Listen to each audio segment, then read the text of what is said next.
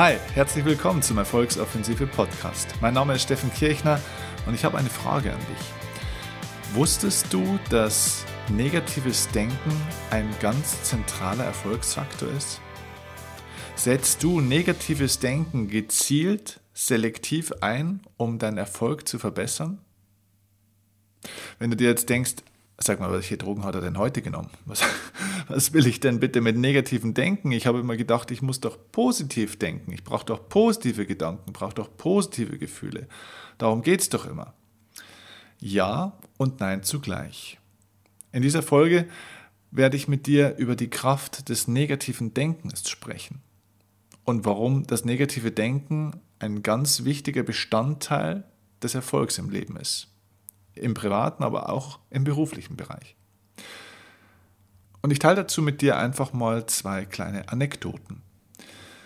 Eine Anekdote ist nicht von mir, sondern wurde mir erzählt, und zwar von Thomas Huber. Thomas Huber ist einer der zwei Brüder von den legendären Huber-Burm. Die Huber-Burm ist ein Kletterpaar von Thomas und Alexander Huber. Ähm, und die beiden haben die unglaublichsten Bergrouten in der Welt beklettert, haben Weltrekorde gebrochen im Speedklettern, aber auch in äh, vielen verschiedenen anderen Teilbereichen des Kletterns. Sind sehr, sehr bekannt aus dem Fernsehen, machen tolle Vorträge und sie haben unter anderem auch das Vorwort meines Buches Tod motiviert geschrieben. Und als ich mit Thomas im Vorfeld über dieses Buch gesprochen habe und somit auch über das Thema Motivation und über das Thema Erfolg und positives Denken und diese ganzen Dinge, hat er mir was sehr, sehr Interessantes erzählt. Er hat mir eben erzählt, dass dieses reine positive Denken für ihn eine tödliche Waffe ist, also etwas, eine tödliche Gefahr, besser gesagt. Und ich war überrascht über seine Formulierung und habe ihn gefragt, was er damit meint. Und er hat gesagt, wenn ich nicht selektiv negativ denke, riskiere ich mein Leben. Was meint er damit? Er sagt, schau, wenn ich mir eine Route aussuche, wenn ich mir eine, ein Projekt überlege, das ich verwirklichen will, einen bestimmten Gipfel, den ich in einer bestimmten Zeit zum Beispiel erreichen will, eine bestimmte Erstbegehung oder was auch immer, einfach ein Zielprojekt, dann habe ich diese Zielvision im Kopf und dann versuche ich natürlich dran zu arbeiten, zu trainieren und dann irgendwann geht's los. Wenn ich aber in dieser Vorbereitungsphase, in der Trainingsphase, wo ich darauf hinarbeite, wenn ich auch in der Vorbereitungsphase vor dem Aufstieg, die letzten Stunden und Minuten davor, wenn ich da bei, dem, bei der Zusammenstellung des Materials, bei der Auswahl der Route, bei der Überlegung, passt heute das Wetter? Ist der richtige Zeitpunkt? Fühle ich mich fit genug? Ist der richtige Moment, um diese lebensgefährliche Tour zu machen? Wenn ich da nicht gezielt negativ denke, riskiere ich mein Leben extrem. Und wir hatten in dem Zuge in diesem Gespräch auch über die Gefahr seines Berufs gesprochen, denn ich meine, diese Extremkletterer hängen ja teilweise wirklich am Leben, denn die sind ja nicht immer gesichert. Die klettern teilweise in bestimmten Abschnitten manchmal 20, 30 Meter ohne Seilabsicherung. Das heißt, wenn die fallen, fallen die teilweise sehr, sehr weit in die Tiefe. Eine Disziplin des Profikletterns ist ja auch das sogenannte Free Climbing. Im Free Climbing gibt es gar kein Seil, gar keine Sicherung. Das heißt, ein Fehler und du bist tot. Und interessant war, dass Thomas gesagt hat, sein Klettersport, so wie er ihn macht, ist extrem ungefährlich. Und ich habe gelacht, weil ich gesagt habe, Thomas, ganz im Ernst, also dein Sport ist extrem gefährlich, du bist in extremen Situationen, ein Fehler und du fällst. Und er sagt, nein, das ist extrem ungefährlich. Und zwar deswegen, weil er sehr intensiv, selektiv, also ausgewählt negativ denkt.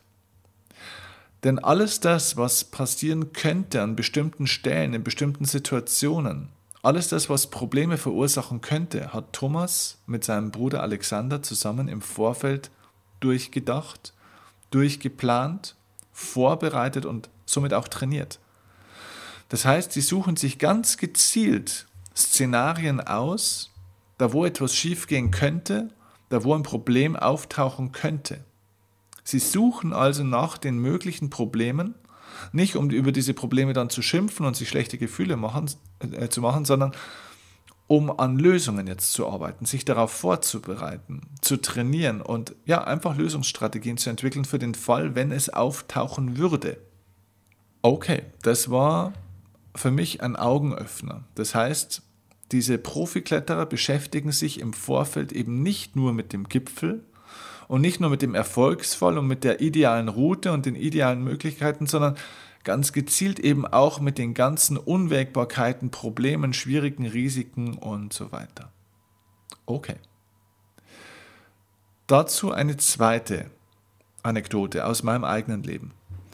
Als ich angefangen habe, Vorträge zu halten, habe ich mich damals dafür, im Jahr 2008 habe ich ja angefangen, Ende 2008 habe ich angefangen mit den ersten Vorträgen. Dafür habe ich mich damals entschieden, dass diese Vorträge wirklich wirklich entertainmentlastig sind. Das heißt, diese Vorträge sind unterhaltsam, sie sind witzig, sie sind schnell. Sie haben eben auch den Einbau von Technik. Das heißt, ich benutze relativ viel Technik bei meinen Vorträgen. Das heißt, bestimmte Tools, bestimmte Geräte und unter anderem natürlich auch eine intensive PowerPoint-Präsentation, wo bestimmte Dinge ablaufen, natürlich auch mit Film, mit Musik, mit verschiedenen Entertainment-Elementen arbeite ich. Das heißt, in meinem Vortrag bin ich gerade auch von der Tagungstechnik in den Hotels schon ein Stück weit auch ein bisschen mit abhängig. Und irgendwann hatte ich einen Vortrag in der Schweiz. Es war eine große Tagung und es waren lauter Schulsozialarbeiter waren dort und Lehrpersonal, Bildungsprofessoren, Bildungsexperten und so weiter. Und es war eine große Veranstaltung mit ca. 500, 600 Personen und ich war der fünfte oder sechste Redner an dem Tag des, Jahres, oder des Tages, Highlight, der Abschlussvortrag an dem Tag und vor mir spricht die Vorrednerin und ich war schon eben dort und habe mir die Tagung angeschaut und plötzlich tut so einen kleinen Knall, es war Puff und es steigt oben am Beamer, der an der Decke gehangen ist und ihre Präsentation auch auf eine große Leinwand übertragen hat, auf einmal steigt er wie so ein kleiner Atompilz auf. Also auf gut Deutsch gesagt, den Beamer hat es zerrissen. Der ist innerlich irgendwo explodiert. Das heißt, die Präsentation war futsch, das Bild war schwarz, der guten Frau war es jetzt relativ egal. Sie war schon am Ende ihres Vortrags, war so in den letzten Worten und naja, alle haben mal kurz so nach oben geschaut, haben kurz gegrinst und so ein bisschen getuschelt, aber sie hat dann so ihre letzten drei Minuten fertig gemacht, der Vortrag war zu Ende. Dann war eine halbe Stunde Pause und nach der halben Stunde Kaffeepause war dann eben mein Part anberaumt. Und in dieser halben Stunde Pause sage ich dann zu dem Techniker, habe ich gesagt, ihr werdet bestimmt einen Ersatzbeamer haben, ne? Und er sagt er, nee, ehrlich gesagt haben wir hier keinen. Und ich habe mir gedacht, ja, scheiße, und jetzt? Dann habe ich zu ihm gesagt, ja, was macht denn jetzt? Sagt er, ja, wir, wir versuchen hier noch was zu organisieren, aber wir müssen hier irgendwie an, zu einer Firma gehen, zu einer Partnerfirma von uns und müssen schauen, ob die einen haben und ob wir den auch so schnell herkriegen und so weiter. Und ich soll mich doch darauf vorbereiten, dass ich vielleicht den Vortrag auch ohne die Präsentation halten könnte. Ohne Präsentation heißt nicht nur ohne Folien. Ohne Präsentation heißt ohne einen Großteil der Übungen, weil bei einem Großteil der Übungen, der Erfahrungen, der Aktivitäten, die mein Publikum im Vortrag macht, gibt es Musik. Und ohne diese Musik macht das Ganze nicht besonders viel Sinn, teilweise nicht besonders viel Spaß. Ein Großteil der Videos fällt auch weg, oder nicht ein Großteil, sondern alle Videos fallen aus. Das heißt, diese ganzen Entertainment-Elemente, die ich damals so hatte, waren praktisch erstmal für die Katz. Und dann habe ich auf mein Vortragsskript geschaut und habe mir gedacht, scheiße, 90 Minuten war mein Vortrag geplant. Von diesen 90 Minuten fällt mindestens die Hälfte weg, weil ich die ganzen Übungen, Videos und so weiter nicht wirklich machen kann, ohne diesen Beamer und ohne die ganze Technik im Hintergrund. Und ich habe mir damals gedacht, das wird die größte Katastrophe meines Lebens. Ich war komplett blank. Auf das war ich nicht vorbereitet, weil ich immer davon ausging, naja, wird schon alles funktionieren. Das Ende vom Lied war dann, dass sie tatsächlich wirklich zwei Minuten, bevor ich ähm, dran war, im Endeffekt lief schon die Anmoderation von mir, kam tatsächlich der Techniker und hat während den ersten Minuten meines Vortrags noch hier einen Ersatzbeamer installiert, hat den auf den Stuhl gestellt und hat den mehr schlecht als recht, aber immerhin war er vorhanden, an diese Leinwand geworfen und ich konnte diesen Vortrag auch mit Präsentation und Technik und Musik durchziehen. Also es war alles dann halb so schlimm, aber ich habe für mich was gelernt. Und zwar habe ich gelernt damals, du musst auf das Schlimmste vorbereitet sein, was passieren könnte, um maximale Qualität liefern zu können. Ich war nicht vorbereitet so richtig darauf, diesen Vortrag auch komplett ohne Technik halten zu können, beziehungsweise nicht nur halten zu können, sondern in der praktisch gleichen Qualität halten zu können. Und das war mein Learning. Mein Learning war, ich muss so gut sein, ich muss mich so darauf vorbereiten, dass der Vortrag qualitativ genauso gut wird, wenn ich keine Technik zur Verfügung habe. Ich habe mich abhängig gemacht von der Technik und bin immer davon ausgegangen, dass alles funktioniert. Ich arbeite heute immer noch viel mit Technik, aber ich habe mittlerweile so, eine, so ein Training, so eine Methodik entwickelt, dass auch wenn die Technik wegfallen würde, aus welchen Gründen auch immer, oder das Tonkabel durchschmort oder was auch immer, dass der Vortrag in der Qualität für den Zuhörer nicht leidet, obwohl ich den Vortrag dann an der Stelle komplett anders machen muss das war für mich extrem wichtig, hier selektiv negativ anzufangen zu denken. Weil ich nämlich gezielt mir überlegen musste zu Hause, okay, was kann denn eigentlich alles passieren? Was kann bei einem Vortrag alles dazwischenkommen? Was kann alles nicht klappen? Das Licht kann vielleicht schlecht sein, das Licht kann ausfallen, der Beamer kann explodieren, mein Laptop kann abstürzen. Ähm, das Flipchart kann umfallen oder es kann kein ausreichendes Flipchart-Papier da sein oder das Licht ist so schlecht, dass es die Leute nicht lesen können. Die Stifte sind vielleicht nicht gut. Der Ton funktioniert nicht, mein Mikro rauscht, ähm, was auch immer. Es gibt 10.000 Dinge, die passieren können. Und dieses selektive negative Denken hat dazu geführt, dass ich Lösungsstrategien dafür entwickelt habe und eine wahnsinnige Selbstsicherheit jetzt aufgebaut habe, weil ich heute weiß, du kannst mir alles, wirklich alles auf der Bühne wegnehmen und ich schaffe es trotzdem, einen begeisternden Vortrag, ein begeisterndes Seminar auch für die Menschen zu halten, das ihnen was bringt, wo sie begeistert rausgehen und sagen, das war eine tolle Veranstaltung. Ohne dieses selektive negative Denken wäre diese Qualität von mir nie entstanden und hätte ich jetzt auch diese Selbstsicherheit in dieser Form nicht, weil ich fühle mich sehr, sehr frei. So, jetzt kommen wir mal zu dir. Wie ist es mit deinen Zielen? Was sind deine Ziele für das kommende Jahr? Was sind deine Visionen und Träume? Was sind Projekte, die du angehen willst? Schreib die jetzt mal in einer ruhigen Minute, entweder jetzt gerade, wenn du den Podcast hörst, oder wenn du vielleicht gerade im Auto unterwegs bist, bei nächster Gelegenheit. Schreib dir die wirklich mal auf. Was sind so ein, zwei Ziele von dir, die dir sehr, sehr wichtig sind? Und jetzt stell dir im zweiten Schritt die entscheidende Frage. Welche möglichen Rückschläge kann es auf dem Weg zu meinem Ziel geben? Was kann schiefgehen? Wo kann ich scheitern? Wo kann ich eine Enttäuschung oder eine Niederlage einfahren? Was könnte von außen passieren, das mir diesen Weg versperrt, wo ich selber gar nicht schuld dran bin? Was sind die möglichen Rückschläge?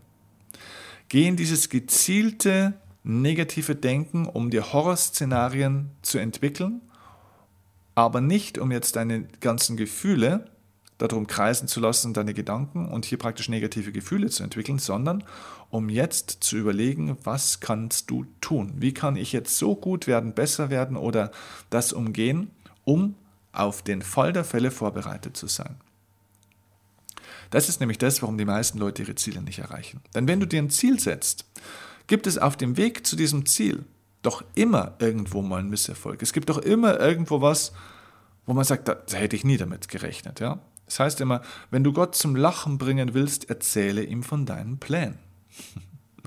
ja, weil immer unseren Plänen was dazwischen kommt. Das ist der Lauf der Dinge, das ist so.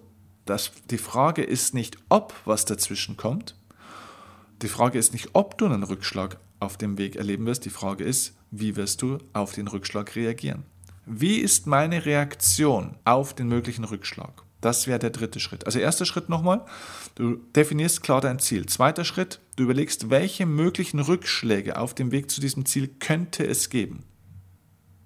Dritter Schritt, Wenn dieser Rückschlag, wenn diese, dieser Zwischenfall, dieser, dieses Problem, wenn das eintritt, wie wird meine Reaktion dann darauf sein?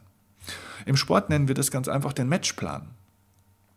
Ein Matchplan im Sport bedeutet, jetzt nehmen wir mal das Beispiel Fußball, angenommen, wir spielen und der Gegner spielt nicht so, wie wir es geplant haben, spielt taktisch anders. Angenommen, wir führen nicht 1 zu 0 und unsere Strategie geht nicht auf, sondern wir kriegen ein dummes Gegentor, wir haben vielleicht einen Elfmeter verursacht, war ein bisschen Pech, Schiedsrichter, Fehlentscheidung, was auch immer und es steht 0 zu 1.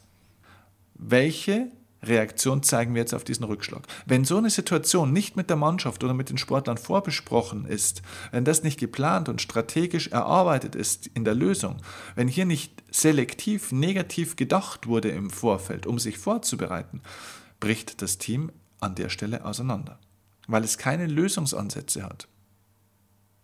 Und so ist es im Leben auch. Wenn du dir das Ziel nimmst, du möchtest mehr Sport machen, bestimmte Kilozahl abnehmen, mehr Geld verdienen, Business aufbauen, egal was, wird der Tag kommen, wo du auf diesem Weg ins Stolpern kommst. Das ist in der Regel so. Die Frage ist, was machst du dann? Wie ist der erste Schritt, was ist die erste Aktion nach dem Stolpern? Was ist die erste Aktion nach dem Hinfallen, nach dem Rückschlag? Rückschlag, was passiert da? Und das machen sich die meisten Menschen nie bewusst. Sie planen nur ihre Ziele, wenn überhaupt. Die meisten Leute haben ihre Ziele eben nicht klar geplant, aber wenn sie sie klar geplant haben, denken sie, mit dieser Ziel, mit diesem Zieleaufschreiben ist es schon getan. Das ist einer bei, ich weiß nicht, ob du diesen Film kennst, The Secret, ja, das Geheimnis, gibt es auch ein Buch drüber. Das ist einer dieser Punkte, den ich an diesem Film total kritisiere. Denn dort wird nur immer davon gesprochen, sich Ziele zu entwickeln, eine Collage zu basteln, sich jeden Tag das einzureden, drauf zu schauen, sich damit zu motivieren. Eine Motivationscollage ist eine tolle Geschichte, ist wunderbar. Aber die entscheidende Frage ist, wie wirst du nicht in den Sonnen, sondern in den stürmischen Zeiten auf deinem Weg reagieren? Wie bist du auf das vorbereitet? Heißt ja auch so schön, es gibt kein schlechtes Wetter, es gibt nur schlechte Kleidung. Also fang an, selektiv, punktuell auch mal negativ zu denken. Gezieltes Risikobewusstsein ist ein Erfolgsprinzip. Also nutzt diese Kraft des negativen Denkens und frag dich schon bei der Planung, was alles schiefgehen kann und bereite dich darauf vor. Und du wirst sehen, das macht dich deutlich erfolgreicher. Ich mache das seitdem in meinem ganzen Leben. Natürlich denke ich nicht den ganzen Tag jetzt ununterbrochen an das, was könnte passieren, was könnte passieren. Nein, es sollte ja nicht zu einer Manie werden. Ich möchte keinen Verfolgungswahn von möglichen Negativszenarien irgendwie aufbauen. Aber selektiv, gezielt, punktuell erarbeite ich mir das auch mit negativem Denken. Negatives Denken ist ein Erfolgsfaktor, wenn es gezielt stattfindet und lösungsorientiert eingesetzt wird. Also schließ negative Szenarien, negative Gedanken nicht aus deinem Denken, aus deinem Leben aus. Du musst auf die schwarze Seite sein, um Strategien entwickeln zu können, wie du auf die weiße, auf die helle Seite kommst und dort auch bleiben kannst länger. Okay, also Schreib dir die Ziele auf und entwickle Schritt 2 und Schritt 3. Was sind die möglichen Rückschläge? Was ist meine Reaktion darauf? Und wenn du Lust hast, schick mir die gerne. Würde mich interessieren, wie das bei dir aussieht. Und wenn dir die Folge gefallen hat, freue ich mich jetzt auch natürlich über eine kleine Rezension von dir bei iTunes. Gerne ein paar Zeilen und gerne auch natürlich die fünf Sterne, wenn es dir gefallen hat. Und bitte abonniere diesen Podcast unbedingt, dass du regelmäßig immer darüber informiert wirst, wenn eine neue Folge online kommt und teile ihn gerne mit deinen Freunden, wenn du das Gefühl hast, diese Infos, das wäre auch hilfreich für diese Menschen. Genau deswegen mache ich nämlich diesen Podcast. Danke übrigens für eure ganzen Bewertungen. Ich lese alles für die vielen neuen Sternebewertungen, die ihr mir geschickt habt, für die vielen neuen Rezensionen für meinen Podcast. Das macht mich ehrlich gesagt wirklich sehr glücklich. Und unabhängig davon hilft es übrigens dem Podcast, weil er im Ranking immer besser wird immer höher gerankt. Und das ist nicht nur deswegen so, weil ich gute Inhalte habe, sondern weil ihr mir auch helft, den Podcast bekannter zu machen. Danke dafür. Und jetzt wünsche ich dir eine erfolgreiche Zeit mit selektivem negativem Denken und viel Erfolg, den du anpackst. Alles Gute und bis zur nächsten Folge. Liebe Grüße, dein Steffen Kirchner.